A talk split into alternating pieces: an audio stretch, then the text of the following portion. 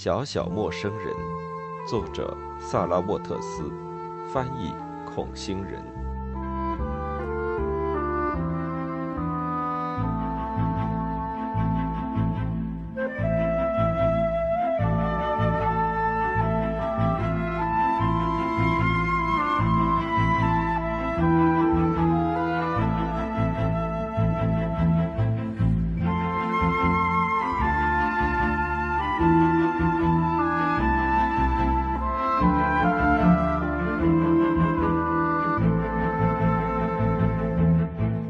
第十一章，我第二天早晨又回到百下庄园，不知道又会发生什么事。这座宅邸里的生活似乎走到了一个关头。我不在的时候，任何匪夷所思的事情都可能发生。但是我八点左右赶到时，看到卡罗琳疲惫的从楼上下来迎接我，她的脸颊上透出了光泽和活力。让人放心。他告诉我一夜无事，他母亲睡得很沉，醒来时已经平静下来了。谢天谢地呀，我说道。他看起来如何？脑筋清楚吗？很不清楚。他说起昨天发生的事儿了吗？他有些犹豫，接着转身向楼上走去。请上来亲自和他说吧。于是我跟着他上了楼。房间里窗帘拉开了，光线很好。看到这些，我很高兴。艾瑞斯太太还穿着睡衣，不过已经起床了，坐在壁炉边，头发在脑后扎成了一个松散的辫子。我们推门进去时，她有些紧张的望着打开的房门。看到进来的是卡罗琳和我，脸上的警觉表情才一扫而空。他盯着我，有些惊愕，脸红了，似乎真的局促不安起来。我说：“哦，艾瑞斯太太，我觉得你可能会需要我，所以这么早就过来。现在看来，我很可能毫无用处了。”我从他的梳妆台下拉出一张厚布椅子，坐在他旁边为他检查。我轻轻的问道：“您现在觉得怎样？”凑近了，我才发现他的眼球无光，眼神呆滞，还没有从我昨天让他服用的镇静剂中苏醒过来，身体也很虚。但是他的声音尽管微弱，却既清晰又平稳。他低下头说道：“我真是个十足的傻瓜。”“哼，别说傻话了。”我微笑着回答。“你睡得怎样？”“很沉，我都记不清了。我猜这多亏了你的药。”“没有做噩梦吗？”“没有。”“很好，现在我先给你检查一下。”我温和的捉住他的手，我能看一下你的绷带吗？他转过脸，温顺的伸出手臂，他的袖口垂下来盖在绷带上。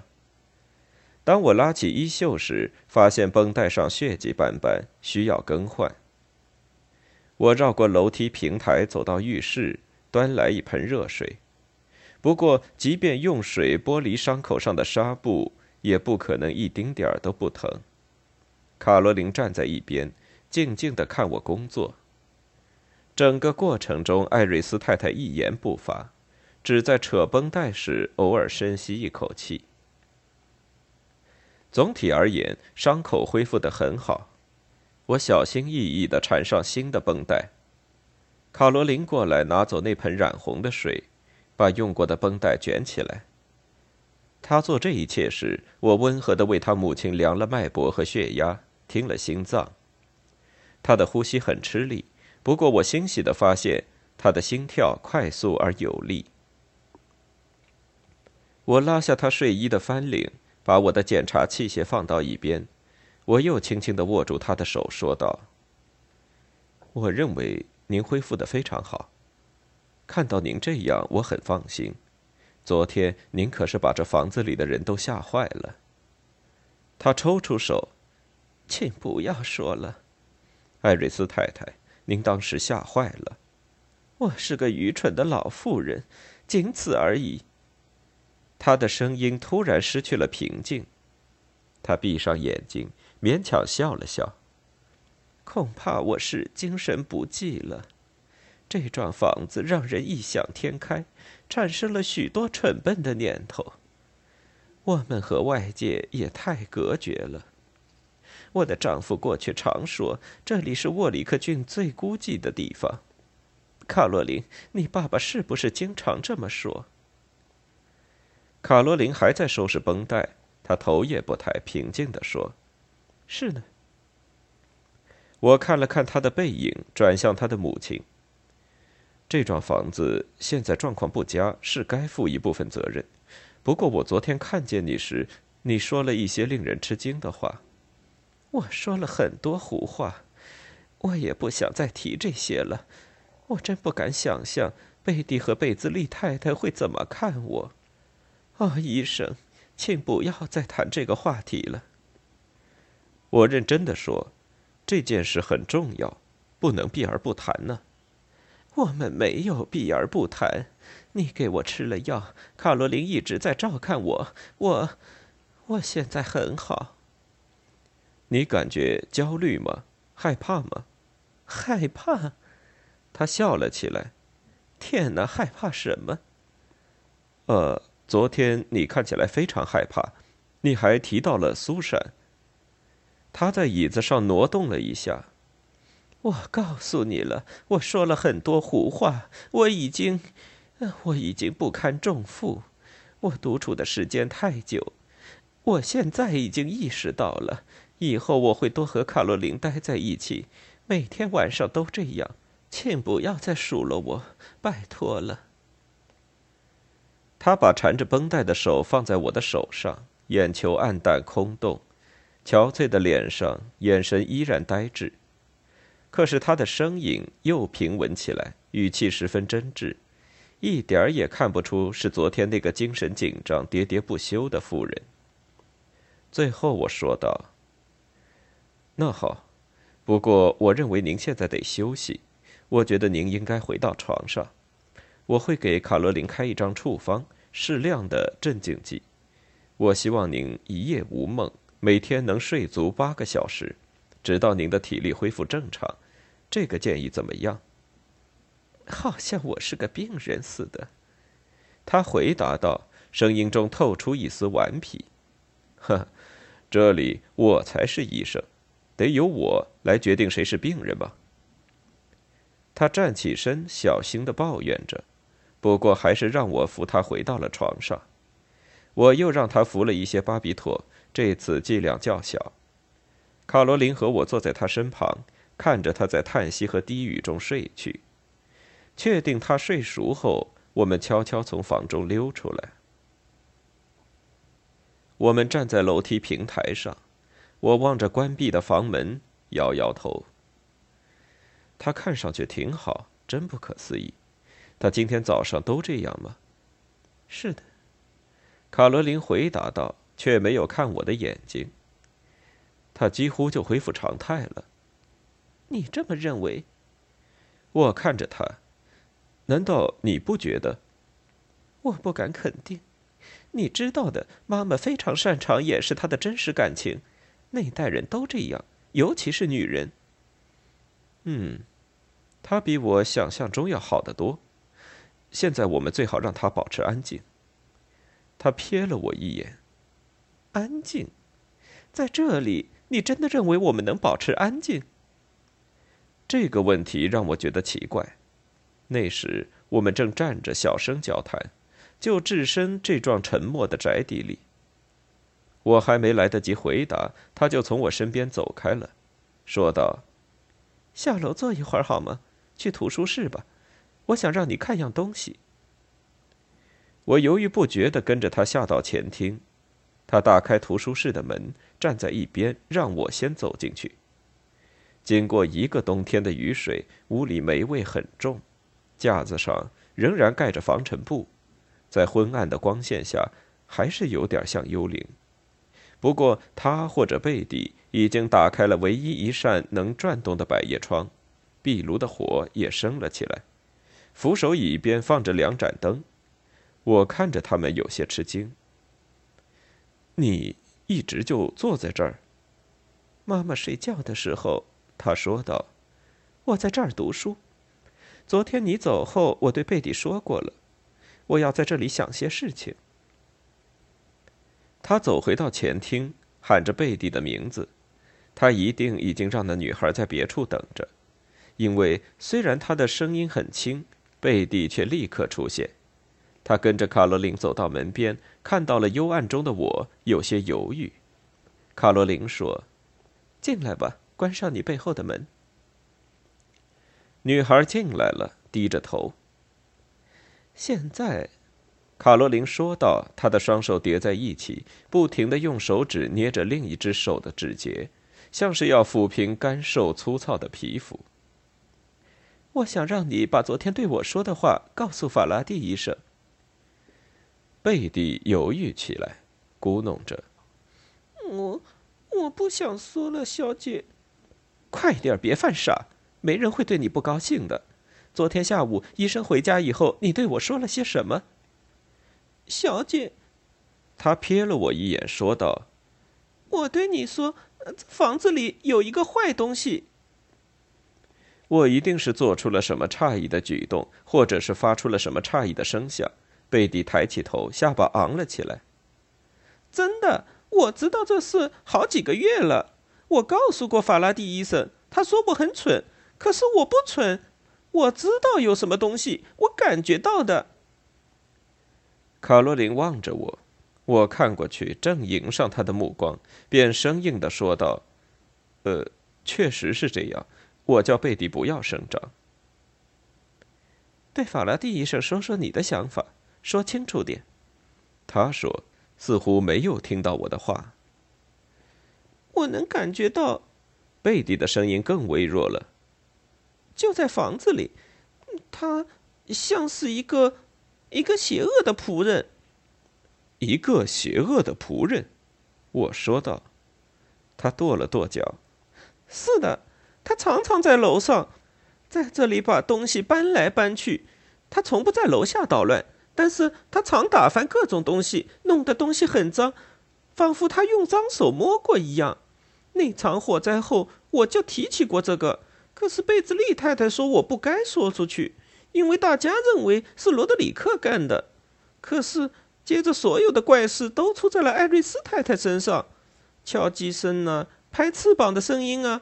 那时我就说过有这么个东西，我还告诉了太太。现在我开始明白了，我抱着肩膀，我知道了。嗯，这很能说明问题。艾瑞斯太太怎么说呢？她说。他早就知道了。他说那个东西是鬼魂。他说他喜欢他。他说这是我跟他之间的秘密，我不能说出去。从那以后，我就没说过一个字，也没有告诉贝兹利太太。原以为就没事了，因为艾瑞斯太太那么高兴。可是现在那个鬼魂又变得邪恶了，不是吗？我真希望我早点说出来，那样的话，夫人就不会受伤了。对不起，是我的错。他开始哭起来，用手捂着脸，肩膀耸着。卡罗琳走过去说道：“好了，贝蒂，没人责备你。昨天我们大家都惊慌失措的时候，你表现的很好，很理智。来，擦干眼泪。”终于，女孩平静下来了。卡罗琳让她回到地下室去。她走的时候很顺从，可是看我的目光却很怨恨。他走后，我盯着那扇紧闭的门站了一会儿。图书室里只有一片寂静和卡罗琳戒备的眼神。终于，我开口了：“我杀掉吉普的那个早晨，他对我提起了一些事。那时候你非常伤心，我不想让你徒增烦恼。罗德那件事发生时，我以为和他有关。”一定是他把一些想法灌输进了罗德的脑袋里，他却发誓他没有。我觉得他也没有。卡罗琳说道。他绕到扶手椅边，从旁边的桌子上拿起两本厚重的书。他把书捧在胸前，吸了一口气。他再次开口时，声音从容而高贵。他说道：“你以前有没有告诉我这事？我不在乎。我是从贝蒂，而不是从你这里听说这件事，我也不在乎。这座房子里发生的事情，我知道你的看法。可是我想让你听我说，只听一小会儿就行。我认为你应该听我说说吧。”我朝他走了一步，但是他的神态和举止显得尊贵而不可侵犯。我停下脚步，谨慎的说道：“好吧。”他又深吸一口气，接着开始讲。贝蒂昨天对我说完以后，我就开始思索整件事情。我突然想起我爸爸的几本藏书，我记得书名，于是昨晚到这里来找。我差点以为他们已经被清出去。但是没想到，我找到了他们。他有些莫名其妙的缺乏自信，把那两本厚书递给我。我不知道这是什么书，只看封面，我还以为是医学教科书。然后我看清了书名：《生命的幻影》和《本性的暗面》。卡罗琳，我拿着书本的手垂了下去。我认为这对我们没有帮助。他看到我无意翻开书，就把它们拿回去，亲自打开了其中一本。他毕恭毕敬，仿佛身体有些不听指挥。我又注意到，我原以为他两颊上是健康的红晕，其实却是某种焦躁不安。他找到了用纸条书签标记好的那一页，大声朗读起来。第一天，他读到。起居室、厨房和宅邸其他房间里的东西都奇怪的运动起来，全家人立刻都被。有一次，一个罐子从橱柜的挂钩上落下来，摔碎了，没有任何人碰它。接着是另一个，第二天又摔碎一个。一个瓷茶壶刚刚泡好茶，放在壁炉台上，突然掉在了地板上。他看着我，有些畏缩，又带着一丝挑衅。他的脸更红了。他说道：“这事发生在伦敦，十九世纪。”他翻了几页，找到另一个书签。这件事发生在爱丁堡，一八三五年。无论他们怎样做，事情还是照样发生。没有足迹，却听得到脚步声、敲门声、刮擦声、沙沙声。开始时出现在一边，然后是另一边，整日整夜都可以听到。卡罗琳，我说道。他翻了好几页，翻得太快，书都撕破了。还有这里，听着，我找到了数不清的非同寻常的记载，有时在很长一段时间里周期性的发生。即使采取措施防备，阻止可能出现的恶作剧和骗局，它依然我行我素。我把书从他手中拿回来，很好，我说道：“让我看吧。”我翻到扉页，每一章的标题都吓了我一跳。我有些反感的大声朗读起来：“咒语栖居者，双重梦境与灵魂出窍，不安的灵魂，鬼屋。”我又放下了书。我们昨天不是讨论过了吗？如果你鼓励你的母亲相信这座宅子里的确有鬼魂，你真的认为她就可以恢复健康吗？但是我没有那么想，他说的很快，我完全没有这么想。我知道妈妈相信，贝蒂也这样认为。可是这本书中提到的怪事不是鬼魂，应该说他们是吵闹鬼。吵闹鬼，我说道。天哪，那也有可能是吸血鬼或者是狼人。他摇摇头，愁眉不展。如果一年前我可能也会这么想，但是这只是一个单词，对吗？我们不明白这个单词意味着什么，是某种力量，还是聚集起来的能量？也许它就藏在我们身体里。我不知道。这本书的作者是格尼和迈尔斯。他打开另一本，他们讨论的是幻觉，不是鬼魂。幻觉是一个人的一部分，一个人的一部分。人的无意识部分很强大，也很不安分，可以主宰人的一生。他让我看其中的一页。看，英格兰有个男子想和朋友说说话，于是就在那一刻，在一家开罗旅馆的房间里，他出现在一位女士和她的同伴面前，现身的是他的灵魂。还有一位女士晚上听到小鸟扑动翅膀，和妈妈听到的一样。